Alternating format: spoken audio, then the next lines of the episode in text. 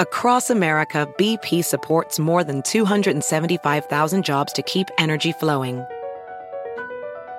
Jobs like updating turbines at one of our Indiana wind farms, and producing more oil and gas with fewer operational emissions in the Gulf of Mexico. It's and, not or. See what doing both means for energy nationwide at bp.com slash investing in America. Are you a software professional looking to make a lasting impact on people and the planet?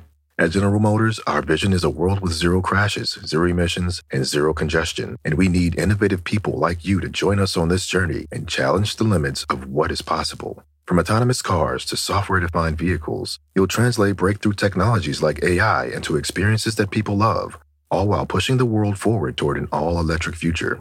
See how you can shape the future of mobility at careers dot g m dot com.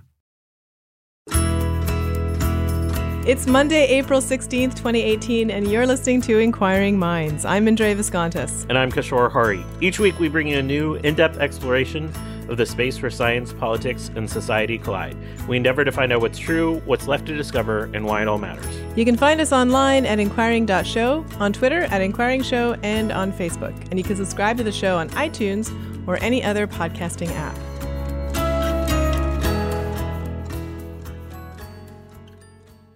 Did you see Ready Player One? The day it opened. Oh, nice. I saw it the day after it opened. What did you think? I mean, I thought it was a really enjoyable movie. I saw it at the Alamo Drafthouse, which is always a great experience. Uh, and it was a lot of fun, but it, it was not the book. It's definitely not the book. So you have some feelings about it, I'm guessing. Um, yeah. I mean, I, I think, you know, look, the reason I love the book so much was because of all the eighties references. And those were essentially, you know, gone, except, or they were too subtle for me they're, to pick up. I mean, they're muted. Let's they're muted. Say. And they're, yeah, there's lots of Easter eggs, you know, in the movie and, you know, all that kind of stuff. It's just, it went by too quickly for me to capture most of it. But I still enjoyed the movie. But what do you think about a world where one of the primary ways we interact with it is through a virtual space? Yeah, I mean, this is what I loved about the book, it, you know, more more than uh, just the eighties references, uh, was this idea that, you know, we, we are going to come upon a time when the world that we can create with technology is going to potentially be better than the world that we live in in the physical reality. And what happens then? Oh, see, this is interesting. Is it better? That I, that's basically the question we embraced this week, because Ready Player One painted a picture of a world where virtual reality was everywhere. You can put on a helmet and pretty much experience anything. You could fly amongst the birds, travel new planets, you'd be a superhero. But also that comes with the negative, the ugliness of greed that emerged in that space, bullying, immoral behavior, because this isn't quote unquote real. Or is it? And that's really the science question we tackled this week. These experiences certainly aren't real by any definition, but I've personally been in plenty that feel that way. I have an Oculus Rift at home. I tried out the Apollo eleven experience where they used real audio and put you in a virtual rocket launch to the moon, and it was absolutely stunning. I've been so immersed into a game where I've run into a wall and hurt myself, but I've also had that social experience where somebody really got in my personal space in a way that lingered and creeped me out for a couple days. Uh, many listeners probably know that I work at tested dot com, and which has covered the rise of consumer V R pretty much as much as any other site on the internet.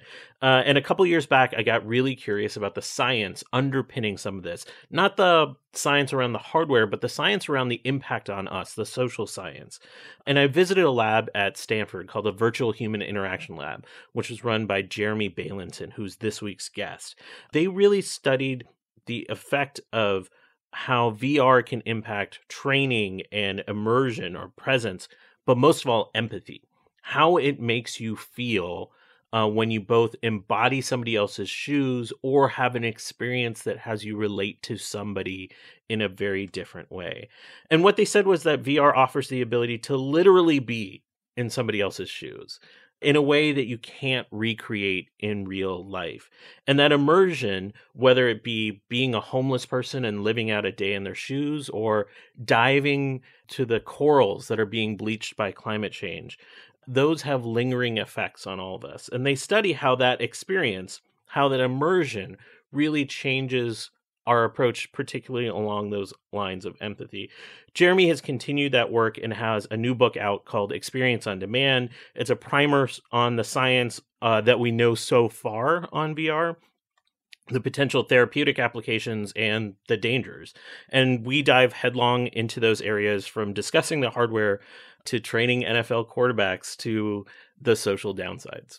So let's take a short break, and we'll be back with Kishore's interview with Jeremy Bailenson. This episode was brought to you by Smart News. Tired of seeing ads when you want news? Sick of having social media filter your news? Feel like you're missing out on breaking news?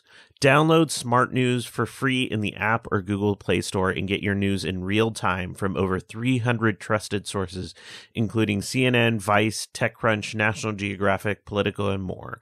Smart News' algorithm automatically curates the must-read stories that matter now, so you can get your news in one minute. Plus, you can read the news wherever you go, even when you're offline. Join over twenty-five million users worldwide and try Smart News. Ever since social media sites started filtering what you see, I can't get real-time news in the way I used to. That's why Smart News is perfect for someone like me. I get breaking news right as it happens.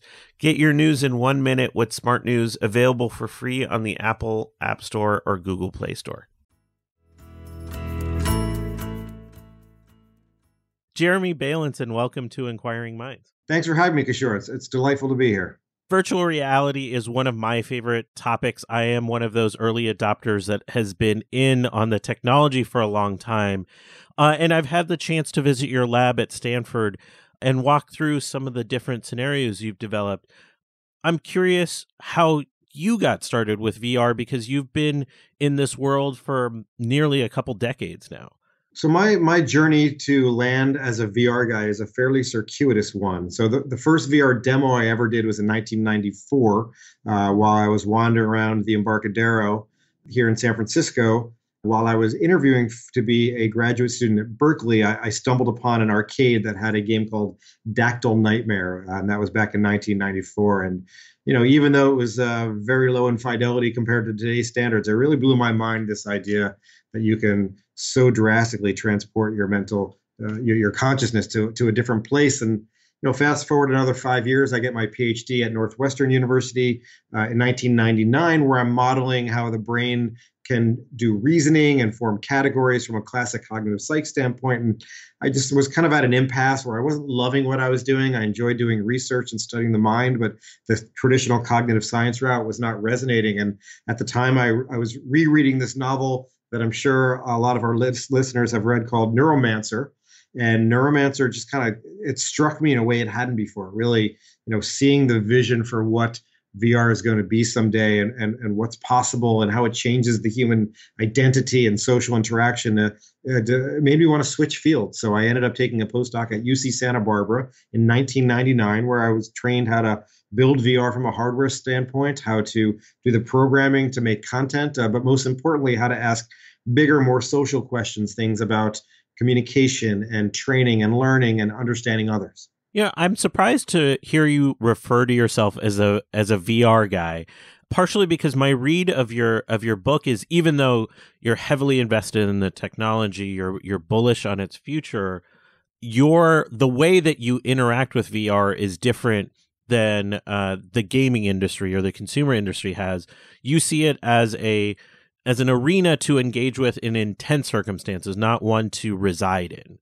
Exactly. So when I say I'm a V R guy, I'm still stuck in nineteen ninety-nine, where the thirty of us that were doing this, uh, you know, running experiments on people in V R, video games were the furthest thing from our mind. I mean, the idea that you'd use V R, this medium where, if you think about when I first started doing the work, it required a massive room with dedicated hardware to run. It cost hundreds of thousands of dollars. In fact, the first N S F grant Uh, we had funded at U C S B, we had budgeted for uh, Silicon Graphics workstations that cost six figures each. And you needed to have at least one, sometimes two dedicated technicians to run it. So when I say I'm a V R guy, we were operating under the assumption that V R was a special thing that you went to a special place to do, that was reserved for really rare experiences. It wasn't for the mundane uh, entertainment aspect. It was for, you know, making a trip to do something special. V R economics has been driven by games and by big companies. We've seen incredible iterations in the hardware over the last couple of years.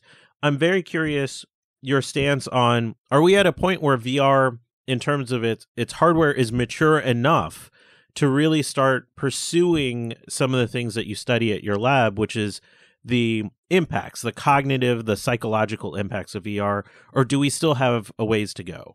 I mean, I do owe a huge thank you to the gaming community. I mean, when you look at what Facebook did, when Zuckerberg buys Oculus, all of a sudden, for the first time in history, a V R company has not four or five engineers or not even a dozen. When you go back in history to some of the biggest companies in the V R space over the past few decades, you've literally got hundreds of engineers working on this really hard problem. And because of this intense motivation coming from Oculus early on, all these really tough challenges get solved. And, you know, I actually, it's funny, just yesterday, I pulled out of my closet the uh, the Oculus Rift D K two, and I dusted it off, plugged it into a laptop, and it was still working. And it's amazing to think that this this this this hardware that's been sitting around for a couple of years actually just plugs in and plays. It's it's you know, so what it's allowed us to do as scientists, we can now collect larger samples. We can say, I want to find out if V R causes empathy, but instead of having two dozen subjects drive to Stanford, park, and walk out to my lab, we can literally install these in museums and in people's homes and and collect data from thousands of people to start to get a real answer uh, with, with what we call representative samples. So it's really changed the way we think about research by having these displays that they actually work, and they work well. They're, they're very robust. To hear the consumer community talking about it, they're making these iterations and, and resolutions and field of view.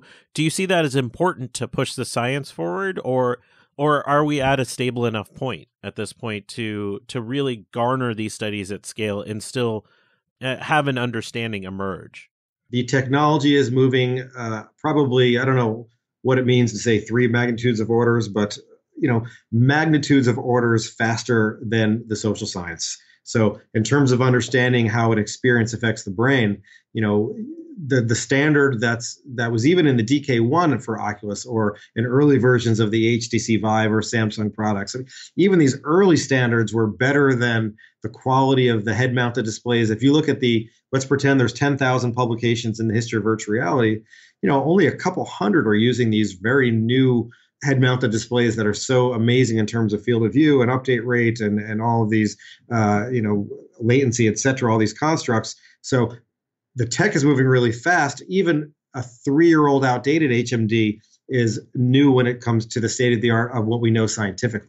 I've heard you say you can do impossible things in V R, but I, I also heard you say that doesn't mean you should do impossible things in V R, that it comes with a level of of responsibility and restraint. Can you talk about how people are engaging in V R and, and what you think is the interesting way to engage with V R? Yeah, so the it's an important point, and I appreciate you bringing it up, and, and the, the kind of tagline that I'm evolving on. So the cool thing about writing a book is, you know, people pick on you a little bit, and they read it, and you get critiqued, and, and my thinking's evolving a little bit, but this line still does come from the book, although I, it, it has changed slightly. V R is great for things that you can't do in the real world. So fly to the moon, become someone else, you know, go to the bottom of the ocean, travel in time, do the impossible.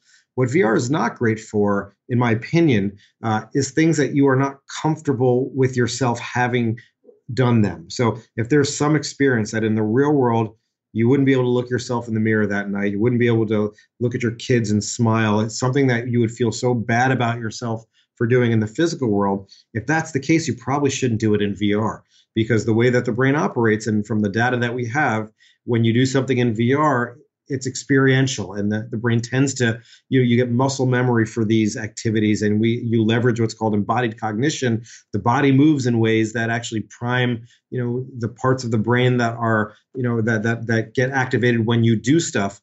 So think of V R more like an actual experience. Hence, we should avoid doing things that we would not be happy with ourselves if we did them in the real world. So to, to make that concrete, skydiving is something that I'm, you know, I'm kind of scared to do in the real world, but, you know, if I had done it and survived, I'd, I'd still be happy with who I am as a person. You know, something uh, that's less ethical, something that, you know, we all have our line about something that we're not comfortable with doing, doing those types of activities in V R may not be good for you. that conversation on ethics and content development, has that reached the wider community when it comes to building out what V R can do? So I spend a lot of time talking to the tech giants. Uh, pick your big tech company who's building V R, and I've spent time with their leadership. And uh, my my my hunch when it comes to the Samsungs and the Facebooks and the Sonys, uh, Sony I don't talk to as often, but I'm, I'm hoping that's going to change. Uh, and uh, of course, the H T C. My hunch with these companies is they don't want to do bad things. They really... Yeah, you know, the social media is getting a bad rap in the uh, rap in today's news. And, you know, my I don't speak much with people that make social media, but I do spend a ton of time with these companies, their leadership in the V R space, and and they're listening to me. I, I, I you know, whether or not they choose to ignore market forces and and to, you know, adhere to the types of lessons I talk about, that remains to be seen. But I will tell you the time that I've spent with the people of these companies, they are hearing me. Whether or not they act on it is, is another story. But uh, but I my experience with them has been with uh, leadership that actually wants to do the right thing. Well, let's dive into some of the science and the applications of V R. And and I think one of the early places you come to in the book uh, that I, was easy to wrap my head around was the idea of V R being a tool for training, whether it's training the military or, in my case, more interestingly, training quarterbacks. So V R is great for things that in the real world are impossible to do, dangerous to do. That's why we have V R, because a flight simulator is flying a plane is dangerous. You should learn by doing. Super expensive to do. And in the football context, having, you know, uh, twenty-one other players, your, your the rest of your offense and the defense on the field is super expensive to have those people there just so you can practice recognizing defensive schemes. And there, there's a lot of advantages to why V R saves is, is perfect for training. Uh, with N F L quarterbacks, this is, you know, um, I don't talk about this that often, but but but it but it's it's it's neat when you take a step back, you know. With all the teams that we've worked with, so for, for full disclosure, I've co-founded a company called Striver. Striver has been in existence since um, January twenty fifteen. We have trained hundreds of thousands of use cases, meaning across all of our sports, because it's not just football. We work with soccer uh, and skiing and baseball and basketball and, you know, just about every sport you can think of. We are working with uh, some number of teams in that space.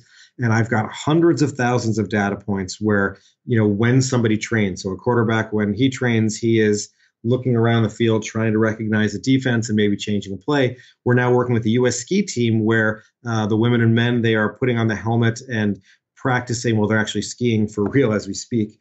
Um, but in the in the year prior, they've been putting on the helmet and practicing going down this Korean course where they can kind of move their bodies to feel where they'd be making turns and get an overall sense for the field. And um, across all these sports, we've gotten to do some really fun big data analysis where you can look at someone's behavior when they're training, how they move their head, you know, where they looked, how they position their body in a scene.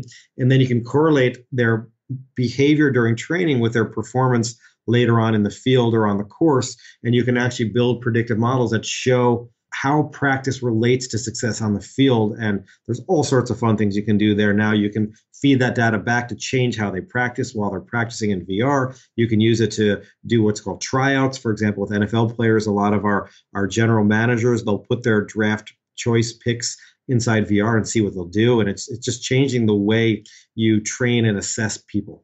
And I know the data is early, but you're you're seeing promising numbers there when it comes to that relation to success, because that's what you'll be judged on at the end of the day, is whether this makes somebody better at what they do. So uh, it's always important to be, I, I like your question, and thanks for acknowledging that it's early. I don't want to overclaim. So in football, if you take the quarterback, so many things have to happen for that quarterback to throw a touchdown pass. And, you know, of the dozens of things that happen, only one of them is from the quarterback. There's all sorts of activities that happen on the offensive line and obviously with the receiver, with defense and, and coaches' decisions. So it's really hard to claim credit for outcomes of games and even for outcomes of specific plays. So we try to be very careful on this. That being said, with the large sample that we've had across our sports, we do have some places where it's possible to look at this experimentally, and we have been seeing gains in performance. See, I know Case Keenum from the Vikings has been a big user of V R, and I was just hoping you would take credit for that Hail Mary in the playoffs this, this year. I um we I was obviously watching that game, and Case Keenum literally took two thousand six hundred virtual snaps this past season. It was uh, you know one of our best use cases ever. There's some players that I've used more, but he's was exceptional. And uh, you know I'm I I, I I'm not going to lie to you. We've looked through to see if he practiced in V R that Hail Mary pass, and uh, we're we're still trying to get to the bottom of that. But it was what an amazing play. Beyond training, there's therapy. I've had the chance to talk to Skip Rizzo at U S C, who has been using V R for uh, veterans suffering from P T S D. There's stories in your book about pain management using V R. Can you talk about this scenario and why V R can potentially be used in these therapeutic environments? Well, let's let's start with the relief of pain. And this is this is a frustrating part of life in that there's been so much academic work here, and still you can't go to the hospital and get V R to reduce your pain. So, you know, anyone that's tried V R, you understand what's called presence, meaning you completely buy into the illusion. You feel like you're there. That pit feels so real. You won't step over that plank. You know, every you just forget you're in a physical room. It turns out that we only have so much attention in our brains that we can dedicate towards life. And when you're so absorbed in the virtual world, you notice your own body less. And so presence in the virtual world actually equates to absence in the physical world. And, you know, one of the heroes of this space, his name is Hunter Hoffman. In the mid nineteen nineties, he shows substantial gains in psychological pain when you're changing the bandage on a burn victim. When you put that burn victim in Snow World and they're transported into this very cold place, very distracting, and you know you're you're mentally transported far away, that you feel pain less. And since that first landmark study, hundreds of studies, including large sample random control trials, you know we know that V R reduces pain.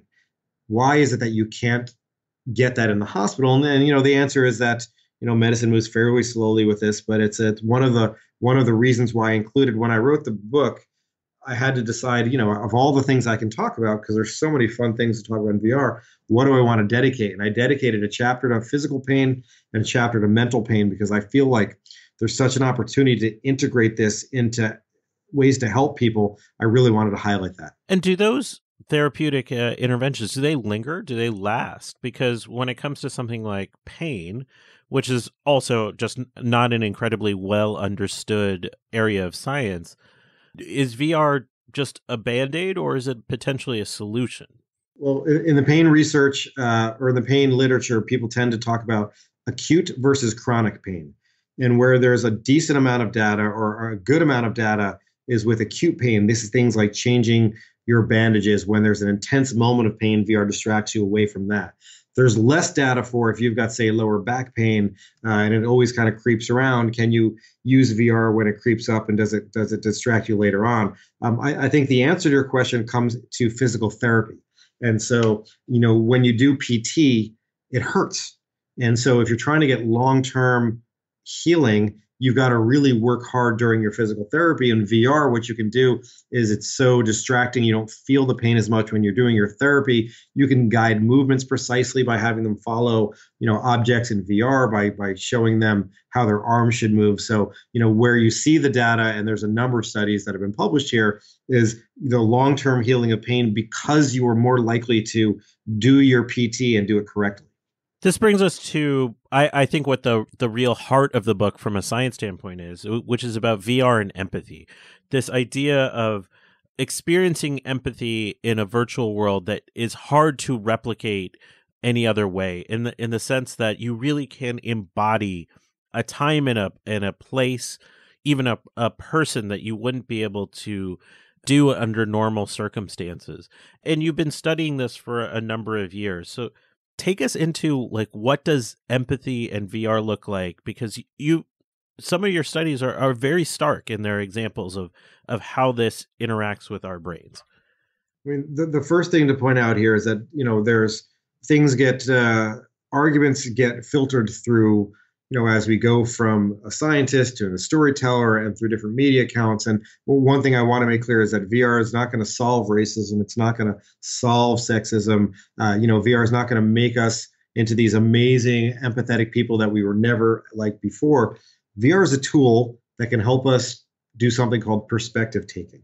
And the perspective taking literature is, you know, there's a lot of work in psychology that if you can actually take someone's perspective cognitively, you know, understand what's going on in their life, emotionally feel what it's like to walk a mile in their shoes, that in general, this causes people to, to, to form uh, greater bonds of empathy and then behave based on that empathy uh, to do sympathetic behaviors.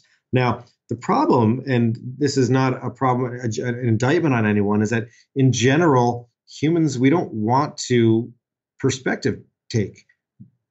Humans, we don't want to take the perspective of others all the time. It'd be really hard to function in this world if you're constantly imagining trauma and imagining what if it like if it were you. I mean, it's, it's you know, the the example, uh, Jamil Zaki, who's the Stanford psychologist that I do a lot of work with, he's a world's expert on empathy. One of the examples he gives in, in his work is when there is a, uh, a telethon comes onto television, and the telethon is to help people that have some, you know, type of disorder, you know, do you want to watch that? And you know, for most of us, that answer is no. I, I mean, I, I want to help that cause and I want to help people, but am I going to go out of my way to spend half an hour taking the perspective of, of others where it's going to be painful to do so? It, it's really hard to do that. So what virtual reality does from a mechanism standpoint is, first of all, it makes perspective taking cognitively more easy.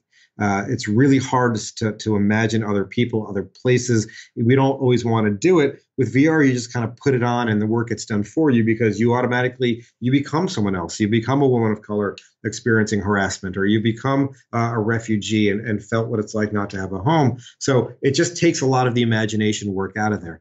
The second thing it does is it makes things accurate. So when you think about the literature on visualization, imagine what it's like to be healed, or imagine what it's like to, to be someone else, you fall back on your own notions. And a lot of our notions are based on stereotypes. So a lot of the work that we're doing currently in the lab is uh, we're, we're using a journey called Becoming Homeless.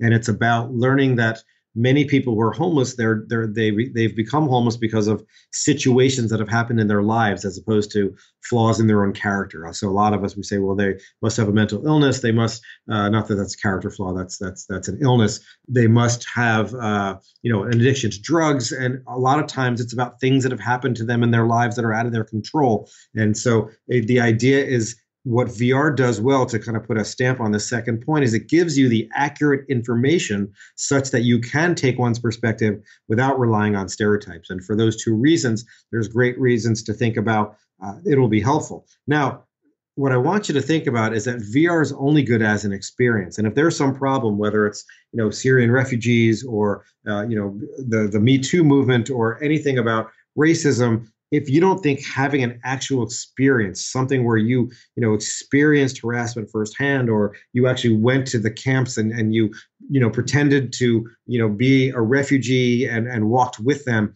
if you don't think that experience is going to change your mind, then V R is certainly not going to help. V R at its best generates an experience, and it's all about the experience itself. So one of the the the, the talking points that that's really become more salient, and that, that that has evolved due to the conversations that I'm having, like the one we're having here, is that V R doesn't cause empathy. Experiences do. And so you would never ask, or I would never suggest that the medium of video or the medium of an audio recording, it magically creates empathy. It's about what you do with it, and V R is no different. Most of these experiences are designed to have you feel this empathetic feeling that is hard to replicate some other way. I'm wondering if this experience of going through a process like this, where you endure a stressful experience, might make you somewhat think, well, I've been through that. That's hard. And you have less sympathy when you come across a person that's actually lived that in real life. I know there's a few psychological researchers that have this concern with V R, that the embodiment is replacing empathetic concern, that sort of relationship-driven empathy. So one of one of the researchers doing a ton of work in, in the V R bias space is a guy named Mel Slater. He's a professor uh, in Barcelona.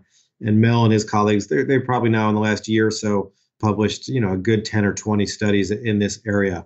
Um, they're not as, we do talk about three or four of them in the book, but they've been really active since the book's come out. And, you know, Mel and I talk, uh, you know, fairly often about the work. And um, when Mel does his work to talk about reducing bias, he puts you in someone else's body, but he doesn't then induce some traumatic event. So in my research, we talk about changing behavior and, and teaching about uh, experiences so that you understand, you know, issues of, of, of, of prejudice and discrimination. But what Mel claims, and, and we're testing this now in the lab, is we're doing a double whammy. You experience becoming what, what he calls body transfer. You become someone else. Then while you're wearing the body of someone else, you experience a really negative event. And there's this kind of, you know, double-edged sword where you form an association where you now associate a new body. Maybe I become a different race or a different gender with something bad. And so when Mel, when he finds his reductions in bias, he puts you in a different body, but then doesn't induce trauma. He just has you walk around wearing a body. And his argument is that, you know, by wearing the body, people tend to like themselves. Just by having this experience in another body, it reduces your bias because you, you've psychologically become closer to that person. Do these uh, effects of these experiences, do, do they linger? Uh, I've definitely had experiences in V R that I've talked about um, for weeks to come because it's a, it is an exceptional experience that I haven't had before, but do they actually lead to behavioral change when you study them over a population? So Fernanda Herrera, who does the, a lot of the work on empathy in my lab, she's a third-year PhD student. She presented a few months back uh, preliminary results from uh, an experiment where she looked eight weeks out and compared virtual reality to perspective taking eight weeks after they experienced becoming homeless, and showed that even eight weeks out, that V R was outperforming role-playing, traditional perspective taking, uh, when you looked at how people were going to change their behavior towards the homeless. I'm curious about evolving presence. Like currently, the generation of, of hardware that's out there is really visual in nature. You, your whole field of view is dominated by this landscape. But I've had recent experiences with hardware innovations that bring in tactile senses. Is virtual reality evolving to the place where we're going to see more sensory inputs to expand what this what this looks and feels like? There is always been energy in the haptic space, which is virtual touch. It's it's it's really psychologically powerful to feel someone else's touch, for example, when you're doing networked avatars or when you touch an object to get force feedback so that your finger can't go through it. Um, the problem, the challenge with haptics is that it's it's pretty difficult to generate the amount of force. So if you take one hand and grab the other hand and squeeze it as hard as you can without hurting yourself, the amount of force it takes from all those different directions and the nuance of the musculature, it's really hard to achieve um, that with any kind of a device that's smaller than a Volkswagen. Um, so it's uh, we're we're a long way off from having haptics that feel completely real. However, the research shows that even a little bit of haptics, a little bit of virtual touch goes a long way psychologically. So especially when you feel it's coming from another person, just feeling a tap in a vest uh, is, is is pretty intense and powerful. How should we be approaching this this boom in, in V R? Uh, this this boom that's happening right now in consumer V R with lots of monetary investment flowing into it. It's not so dissimilar from what happened in the eighties and nineties. This has been in, uh, a white whale uh, for technology for a long time. Are we at a point where this is something that's really going to become ingrained in our everyday experience, or is this still just a, a special experience, something that we want to use as, as a tool more so than anything else? So when predicting uh, V R's future, I'm pretty much wrong every year. Um, but so uh, you and, and pretty much everyone else, I think. Yeah, yeah. I mean, I think at some point the content is going to be good enough that you're going to want to put that thing on your head, you know, for fifteen minutes, three or four times a week. You know, right now, I don't, other than a really intense subset of people that are early movers, I don't know anyone that does that. And I, you know, I have a V R lab, and I, you know, use it maybe two or three times a week. I, I, I, I just, it's going to take some time before the content justifies the, uh, you know, using it for more than that. But to be honest, I, I love a world in which you're using it a couple times a week for special experiences. You know, where, where, where I tend to think about more long-term uses, not around the entertainment space, but uh, around the the. work meeting space. So if we can reduce the commute and not have to travel for every single meeting and, and, and to drive back and forth and to fly across the world for business meetings, that's where, you know, I, I feel, you know, meetings can be, can occur in V R. But still, I, you know, I, I also have a philosophy about meetings. Most meetings don't need to be more than half an hour or an hour. We can do those in V R. So I, I, I the answer is the hardware is good enough. I mean, I was just at Oculus and I, I signed an N D A, so I can't tell you too many details. I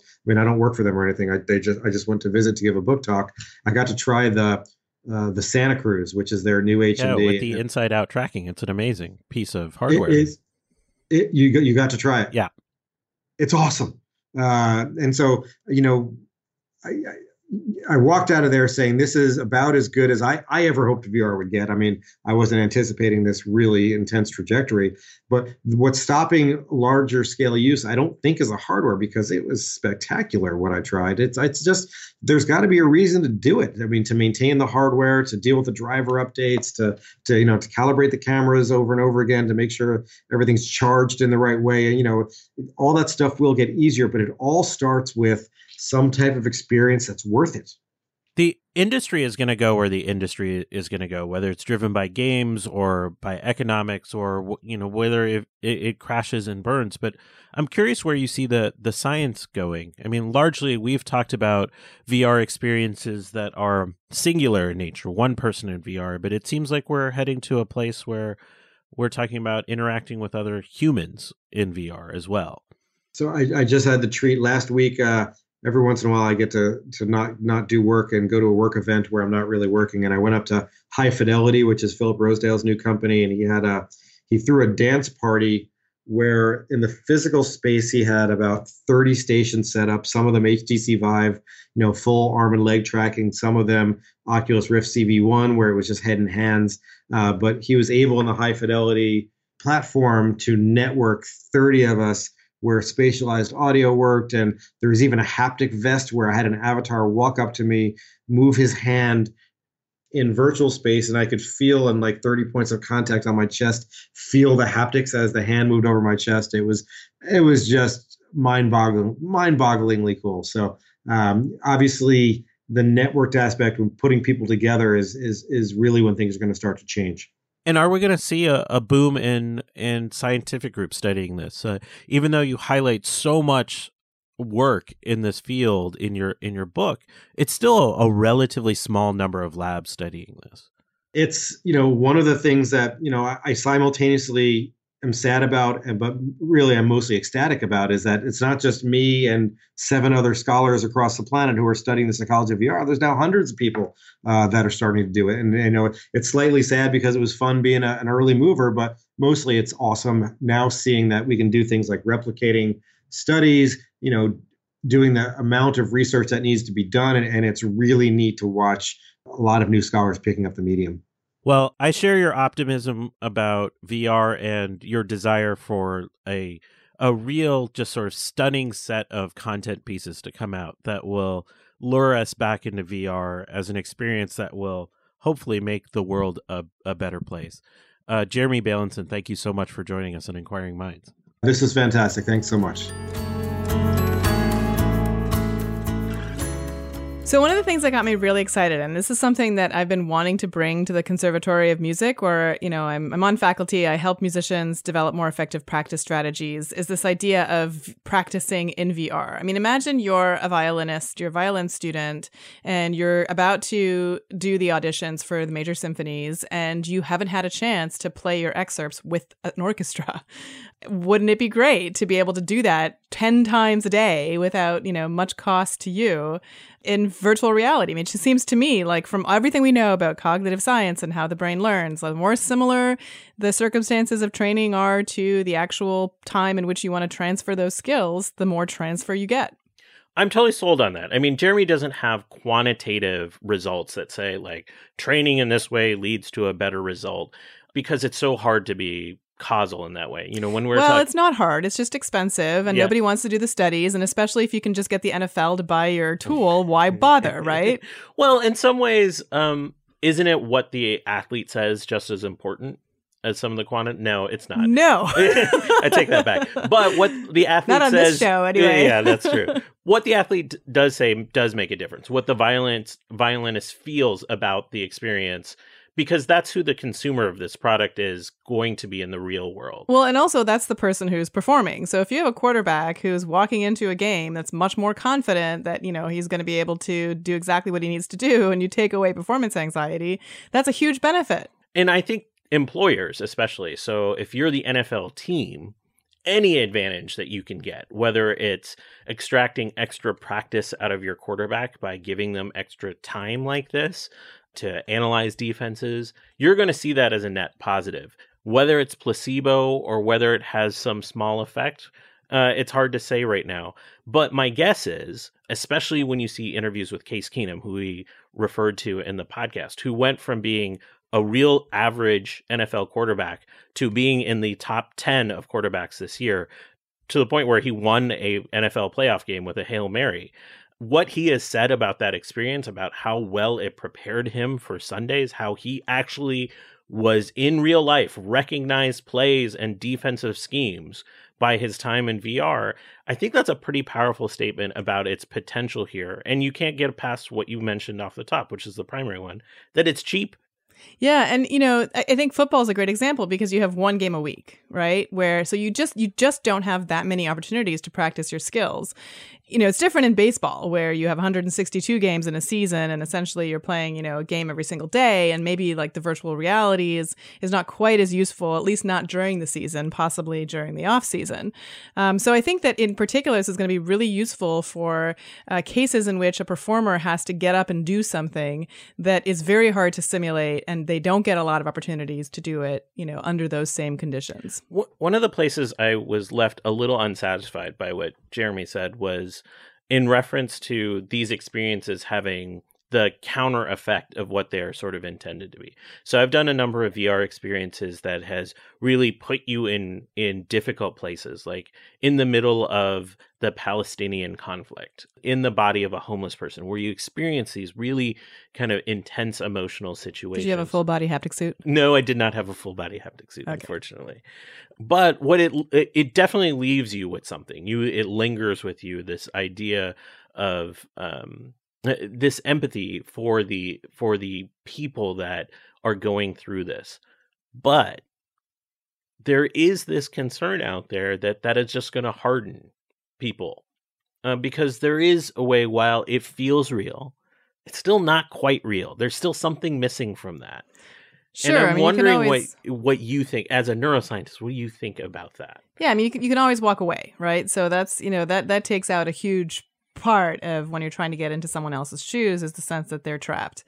Um, and you're not in V R. But I think that the, you know, the, the other side of it, too, is that, you know, our brains are very adaptable. Uh, so at the moment, it feels as if we can go from, you know, the real world to the V R world. And the only thing that our brain knows to do is to adapt the V R world to be like the real, real world in ter- terms of our experiences.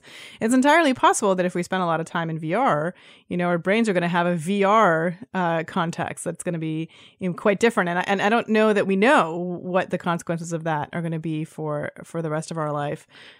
Last thought. You remember interviewing Paul Bloom, um, I think it was a, oh, yes. a year ago, mm-hmm. and he made a case that while there's so many more calls for we need more empathy in this world, especially now, he made a call for something different. Hearing Jeremy talk about how there's this tool out there that can that can be a tool for more empathy. How do you feel about it? Comparing that to that interview with Paul, where he was saying what's really needed was a form of compassion. Yeah. So I don't want to put words into Paul's mouth, but I, if I were Paul, I think I would probably say, look, this is even worse uh, because it's going to make the problem problem even more more potentially harmful. And, and, you know, Paul's argument, to be, you know, distilled down into just a couple sentences, is that, you know, sometimes feeling empathy leads us to making decisions that are not quite moral. So, for example, you know, I see a picture of a starving child in Africa, that makes me feel sorry for the child. I send the, the company that sent me the pictures fifty cents a day. And now I feel like I've done my duty, but I still live my life in such a way that I perpetuate the inequality that has led to, you know, all of those starving children. And knowing that there are, you know, three million of them uh, doesn't, you know, statist- it's, statist- it's a statistic. It's not, you know, something that moves me. In V R, I think you have the danger of, of that even becoming even more real, because if you can put yourself in the shoes of someone else, you think you understand their entire experience, you know? And I don't think you do. I don't think you, you, you know, if you're, if you're coming from, you know, a place of high privilege, for example, and then you put yourself in the shoes of someone who is low privilege, and all of a sudden, you know, you feel bad for those fifteen minutes, are you going to come out and say, hey, you know, I did my part, and so like, I don't have to worry about the rest? Or, you know, so, so I don't know. I think, I think that there is a good, you know, argument to be made that, you know, we we we should we can't just uh, empathize and and expect that that will lead to moral behavior. Um, we also have to have compassion. I will say, for all of this discussion about the potential downsides of V R, I'm still love V R. It has offered experiences that I never thought were possible, and the hardware and the tech as it is right now, while a lot of the content isn't quite there yet, man, it's so close. It is so close to having experiences where I tried out something where I actually felt like I was flying. I, I agree with you. In fact, like, I, you know, it's like I don't even know what to teach my four-year-old son, because I feel like by the time he's fourteen, V R is going to be so advanced that there's like, I mean, I, I don't know how to equip him for that, because all he needs to do is like pop into some kind of virtual reality and learn way more than I can ever teach him by showing him books or telling him a bunch of facts. So that's it for another episode. I want to thank you for joining us for this installment of Inquiring Minds. And we'd like to thank our supporters on our Patreon campaign, especially David Noel, Clark Lindgren, Michael Galgul, Stefan Meyer-Awald, Kyle Rahala, Joel, Jonathan Worsley, Yushi Lin, Eric Clark, Jordan Millar, Herring Chang, Sean Johnson, and Nick Cadillac. Now that we've left our partnership with Mother Jones, it's especially important uh, that we continue to have your support, and we are so grateful that you are sticking with us. You can visit our website at inquiring dot show, and you can support us at patreon.com slash inquiringminds. You can also find us on Twitter at Inquiring Show and Facebook, and you can send us comments, feedback, future guest ideas, or anything else you'd like to contact at inquiring dot show. And if you listened over the weekend, you might know that we have brought back a segment that was popular, that we had been doing for a while, uh, which is a version of our Science in the News. Um, we're calling it Up to Date, and it'll come out about once a week, where Kishore and I will talk about the latest science in the news and our take on it. So if you have stories that you think are particularly uh, fun to cover, or you want us to cover, uh, do send us emails about them at contact at inquiring dot show. And just a reminder for our Patreon subscribers, if you subscribe at the five dollar level, you get an ad-free version of the podcast every week. Inquiring Minds is produced by Adam Isaac. Our music is provided by award-winning producer Rianjian. And we're your hosts. I'm Andrea Viscontas, and you can find me on Twitter at IndreVis. And I'm Kishore Hari at Science Quiche. See you next week.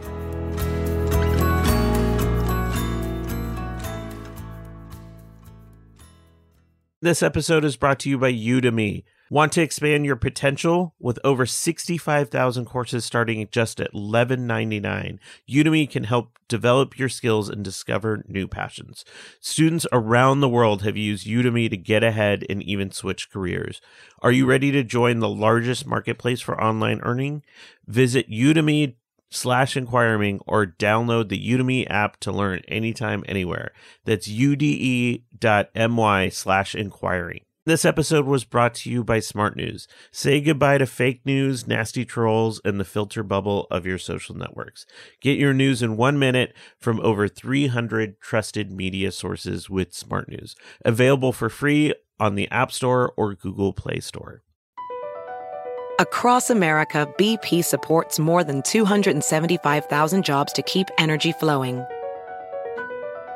Jobs like updating turbines at one of our Indiana wind farms, and producing more oil and gas with fewer operational emissions in the Gulf of Mexico.